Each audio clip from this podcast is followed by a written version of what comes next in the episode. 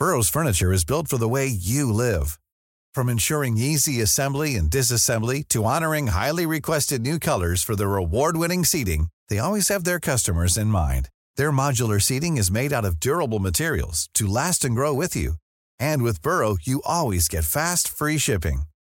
Get up to 60% off during Burrow's Memorial Day sale at burrow.com slash ACAST. That's burrow.com slash ACAST.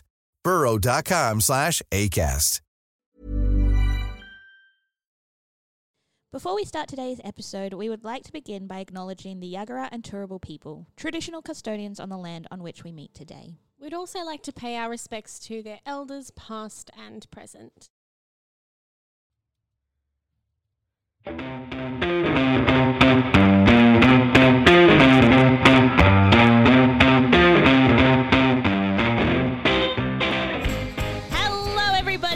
Welcome to another episode of Elvis Lives, a conspiracy theory podcast. Welcome back for those of you who have listened before, and hello to any new listeners who are joining us for the first time this week.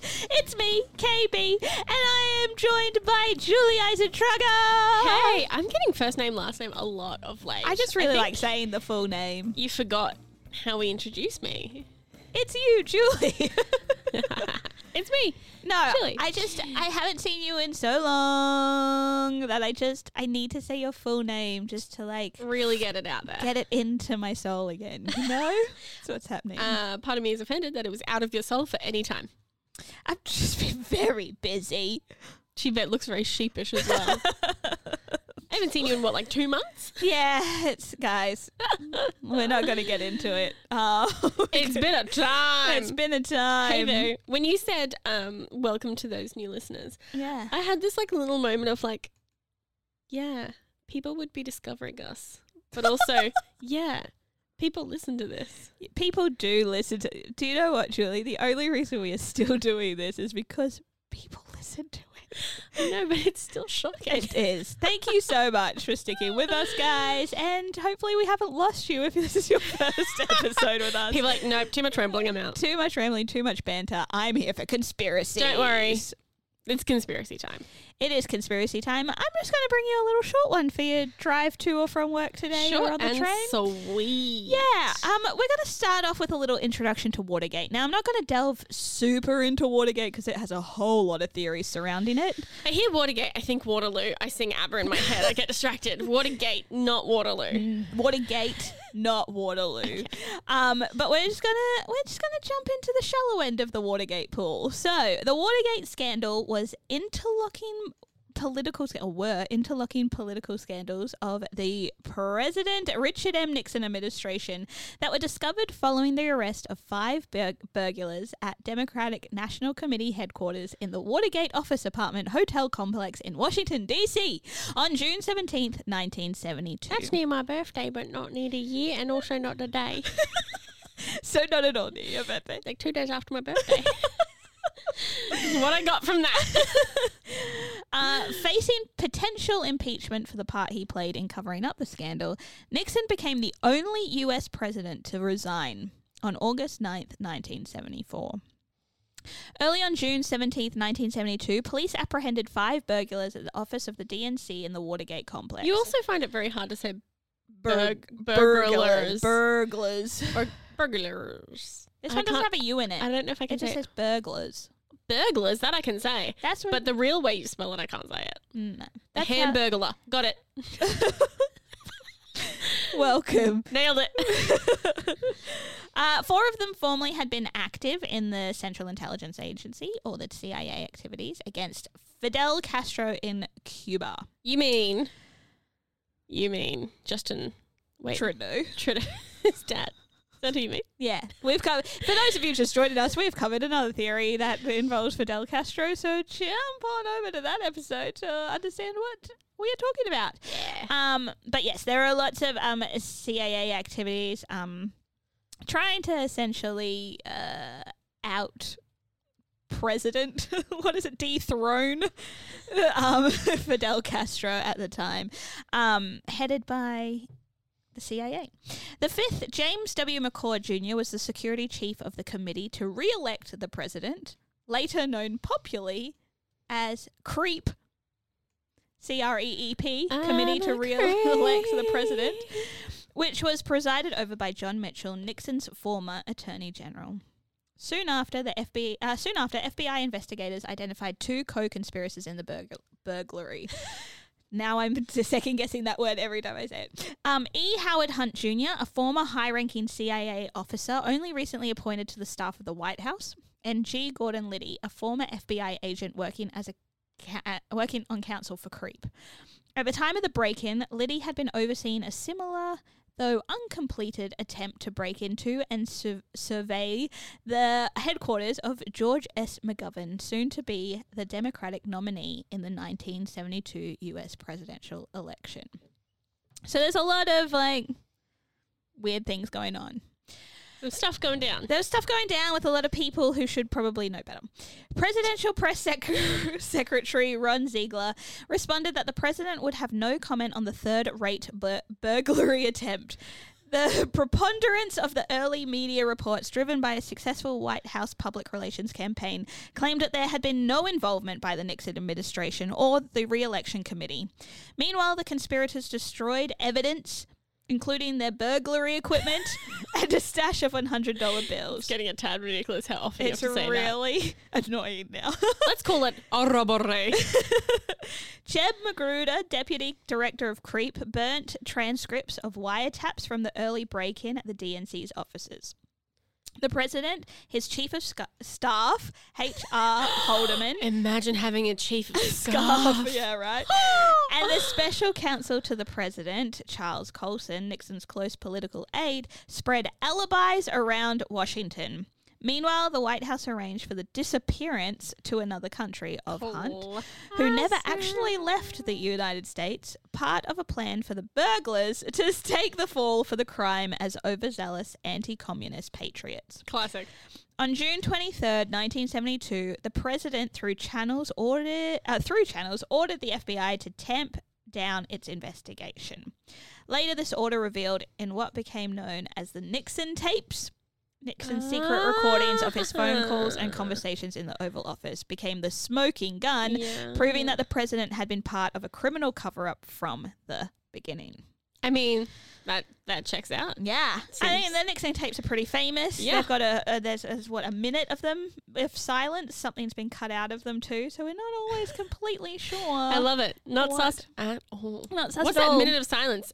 Um, Uh, the tape just decided not to record we anything. paid our respects. Yeah, mhm. minute. which we might cover later. But Ooh. this isn't the only thing that Nixon might have been covering up.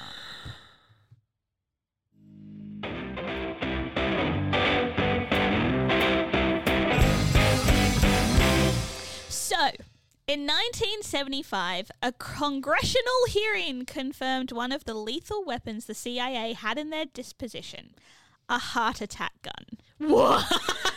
The secret came out when Congress was investigating if President Nixon had abused his power during, during his time in office. One of the revelations was that, was that Nixon had a secret heart attack gun in his array of lethal weapons. that I don't want to say that's cool, but like that's kind of cool. It's not cool. That's kind of cool. It's like kind of crazy to think that somebody has invented something that could do that. So, Mary Embree, who began her career in the CIA as a secretary in the Audio Surveillance Division, which I think is probably the coolest division ever. It's like they've got all the toys, right? No, but they just have to listen to stuff all day. That sucks. Um, before being promoted to the Technical Services Department, says she was asked to research a poison that would induce a heart attack in its victim, but would be undetectable in a post mortem. Yeah. I don't. Mm, I don't want to love it. it's kind of cool. Embree's research led to the development of a top secret weapon known as the heart attack gun. It involved the freezing of shellfish toxin mixed with water to form a frozen dart, which would then be fired from the heart attack gun. Once inside the body, the poison would then dissolve into the person's bloodstream and cause a heart attack. In 1975, CIA Director William Colby presented the weapon at a church committee hearing chaired by Senator Frank Church. The heart attack gun was a handgun with a sight affixed to the top. had a battery in the handle and used electricity to fire a dart. Colby told the committee that the weapon was capable of firing a dart which would enter the body without perception. The only way of knowing that the person had been shot by the weapon was the presence of a tiny red dot at the point of entry. It's like a less obvious taser with a little poison dart in it. yeah, it's like it could just be like a little, like a those little blood freckle thingies. I What are they have them. Yeah, A blood freckle. yeah, but even smaller than that, probably. The only way of I found one. Ah! You're fine. At the end, the, wouldn't that be a twist? KB is like, I'm sick of her.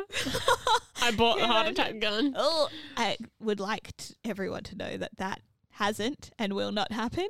So Mm, seems likely. I just innocent. Colby also claimed that the poison would not show up in the autopsy. The official cause of death would therefore be deemed a heart attack. The weapon was developed in order to allow the CIA to commit assassinations that could never be traced back to them. Which kind of brings us back to the Fidel Castro stuff because there was there was want to get him out of power, out of office. Um this is another again. I I'm loving the conspiracy theories that turned out to be true Yeah. conspiracies. This is one that is definitely true, has been proven. I know. So there's a Um, heart attack gun floating out there somewhere? Well, this is the thing. Where is it now? I mean, yeah. And I'd be keeping that a secret too. if it is at the disposal of the president, then we might have bigger things to worry about. I mean, well, so far so good. We haven't seen just a bunch of people having a heart attack no, around him. we have not seen in the media Give it a bit. that is run by certain people that that has happened. I mean, like, if Joe Biden has a heart attack, then I'm gonna be we probably know a what's happened. suspicious. I mean, it's Joe Biden. Probably could have had a heart attack. No, let's not jinx anything. Touch, Touch wood. wood. Nothing's gonna happen. Um, but wacky. I read that today, and I was like, I gotta talk about this. That is wacky. Where did you find that one? I googled conspiracy theories that turned out to be true, and Oh, it was one of the ones that popped up. I do like that Google. yeah, it's a good one. You Yeah. never know what you're gonna find. Um, but it's terrifying. It's terrifying that people were assigned to do it, then carried it out, and then it existed. Yeah, I mean, know? like we know people have been like un- under the guise of like "Mm, it'll help everyone or make an evil thing, have been commissioned to make evil things. Yeah. I mean, we've already talked about the MK Ultra and uh, We've similar talked about the cure for cancer as well, the cure for cancer. where it's like, mm, do we already have it? Hmm, Question mark. There's lots of like, there's lots of questionable moments here and now. very cool. Very I know. f- history. It's not like It's uncomfortable. Hundreds of years ago. It's like No, mm-mm. pretty relatively still happening. recent. Still yeah. upsetting. Upset by it. Anyway, if you guys are also upset by it, you can let us know. You can tell us on socials at Facebook or Instagram at Elvis Lives Podcast, or you can shoot us an email at elvislivspodcast at gmail.com. Com. If you if you aren't upset by it and you'd like to give us some theories that you want us to talk about, you can also do that via That's an those mediums. And if you are listening to us on Apple Podcasts, you can rate, review, and subscribe. If it's Spotify, just keep us playing. You know, just play us on loop. Yeah. If it's Acast, keep an eye out for that little supporter button. We might decide to link it up to something one day. One day.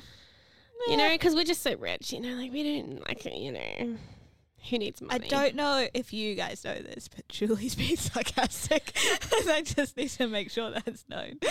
Anyway, mm. or Really? is she? dripping in cash. Maybe you haven't seen me in two months. Maybe it's I got rich. true. Oh man, we'll talk about this more off air. I think there's a lot of stuff to catch up on. anyway, guys, we will see you next week. Bye.